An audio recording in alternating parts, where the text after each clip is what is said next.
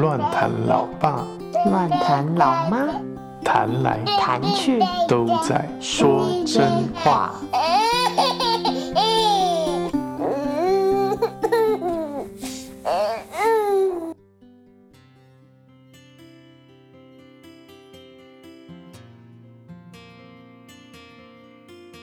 Hello，大家好，我是乱谈老爸。大家好，我是乱谈老妈。我们今天又要来说真话喽。对啊，自上一集之后，我们不是说要延续后续吗？主要是也不想太长了，大家就是每一集听听就好，所以就我们就决定分成两集，讲一下我们的浩劫重生。对，是怎么样浩劫重生？浩劫其，实上一集已经大略上的交代过了，对啊，所以今天其实想跟大家分享，在这个过程当中，嗯，有什么值得感恩的？对，为什么你有一种迟疑感？你在想什么？啊，没有啊，就对啊，有有什么值得感恩？所以我觉得上次其实我有大概提到啦，就是主要妈妈想的还是小孩的部分，就是徐峥都很很听话，很听爸爸爸爸的话，他都很乖啊，对啊，就是基本上如果是我是不知道一般的小孩是怎么状态啊，但是主要是因为老爸的表姐那时候看到我的 IG。然后就问了我说：“啊，真真不不会找你吗？”我才想起来这件事情。对啊，但是就是相对的，就是老爸就全程都需要陪珍珍啊，这是他老爸很辛苦的地方。但珍珍是 妈妈好像消失一个礼拜，对他来讲，我也没有消失啊。其实他还是偶尔可以看到我，只是就是对他来讲，好像我没有在他身边。二十四小时 其实也没有差，嗯，怎么想起来有点感伤，妈妈的感伤，没有啊，反正就是，对啊，他有安全感啊，跟着爸爸，所以这是我自己蛮感恩的其中一个点，对啊，然后还有当然另外一个感恩就是我老公每天都煮很好吃的东西啊，就老爸都会弄一些好料，为了是要让。身体可以赶快复原嘛，所以就都煮得很贼操，这样很很丰富，所以这是另外一个感恩。那 我觉得其其中还有很多的，就是这些消息一回传到台湾，就是所有的家人啊，无时无刻的都会关心，所以只要我有一天。因为有时候真的太累嘛，就会休息。有一天没有发现动，就会有人问我说：“你还好吗？” 没有发讯息，没有 po 文，没有发任何的线动，就会有人来关心，想说我还活着吗？对啊，就是其实可以感受到大家的关心跟爱啊，这是我觉得很很好的地方。对啊，感恩的就是这些。对，嗯，对啊，其实过程中还有呃一对夫妻，就是我们的朋友。呃，就因为刚好在医院里面工作，所以他他们就很、哦、是是是很呃很热心的主动啊、呃、提出，就是啊、呃、如果我们任何的状态都可以啊、呃、向他们询问，因为在医院里工作，所以就很方便啊、呃。但其实我对我来说，我觉得虽然好像在医院里工作是方便，但是他要愿意。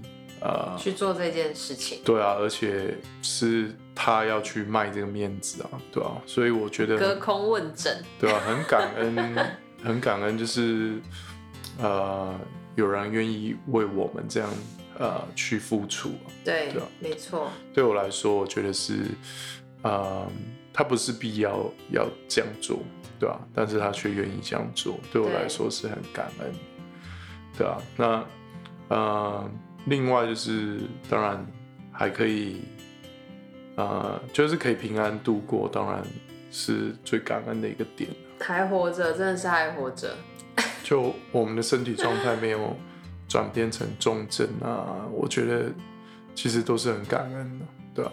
因为，呃，这个其实你也就是你说不出说说不准，说不准啊，对啊？就是到底会怎么样，谁谁也不知道。对啊，真的。所以我觉得这这个也是一个很值得感恩的点，就是还，嗯，虽然呃经历过一段真的很痛苦啊地狱人间炼狱 的一段过程，而且我们到现在都还没嗅觉。但是就是呃还还有一口气在啊，对吧？就是然后可以慢慢恢复复原，我觉得都是感谢了。都是感恩，感谢神了，对吧？对啊，很感谢神。对啊，那照顾许真的过程，其实对我来说也是，呃，上次有跟大家分享，那是我最大压力的来源，对啊，所以，呃，感恩就是他也没有什么症状，对吧？虽然过程中他也身上都不时的冒出一些。点点对，那因为刚好是夏天，所以他在每一天下午的时候，体温都会升到三十七点五点六，都让我非常的呃 惶恐，对吧？惶恐，正惶恐，正惶恐，真的是惶恐，因为好像我失去嗅觉那一天，上次跟大家分享我崩溃了，其实那个状态就是你真的不知道要怎么办。对啊，如果我隔天就开始像老妈一样，像 我真的是死掉对啊，像尸体一样这样，必须要这样躺着，那那徐峥怎么办？对啊，当然我觉得，呃，感谢神哦，就是啊，都还有出路哦，就是觉得好像没有没有路可以走了，不知道怎么办，呃，很惶恐的过程中，但是就神就开一条路，就还可以走，对啊，所以。这个也是很感感恩的点，对啊。而且当中我们的就是朋友，我们的队友，就是被我们扫地出门的那个室友，还要还要还要不是扫地出门，然后我们请他去住日租的那个室友，然后他说还要帮我们送物资，他等于是我们的 Food Panda 在这里的好，就是对最好用的 Food Panda。对啊，帮我们送一些物资啊，因为主要就是呀，那个爸老爸也都没有办法出门买东西嘛，因为都二十四小时待命，所以就其实说实在的，在我们这里是可以出门的啦，但是基于我们基于就是身为台湾人的公卫意识，对啊，所以啊，我们知道自己。呃，身体的状态，我们就不出门去害别人了，对啊。所以基本上这也不会有警察监控你啦。对，简单来讲就是你自己自己管你自己。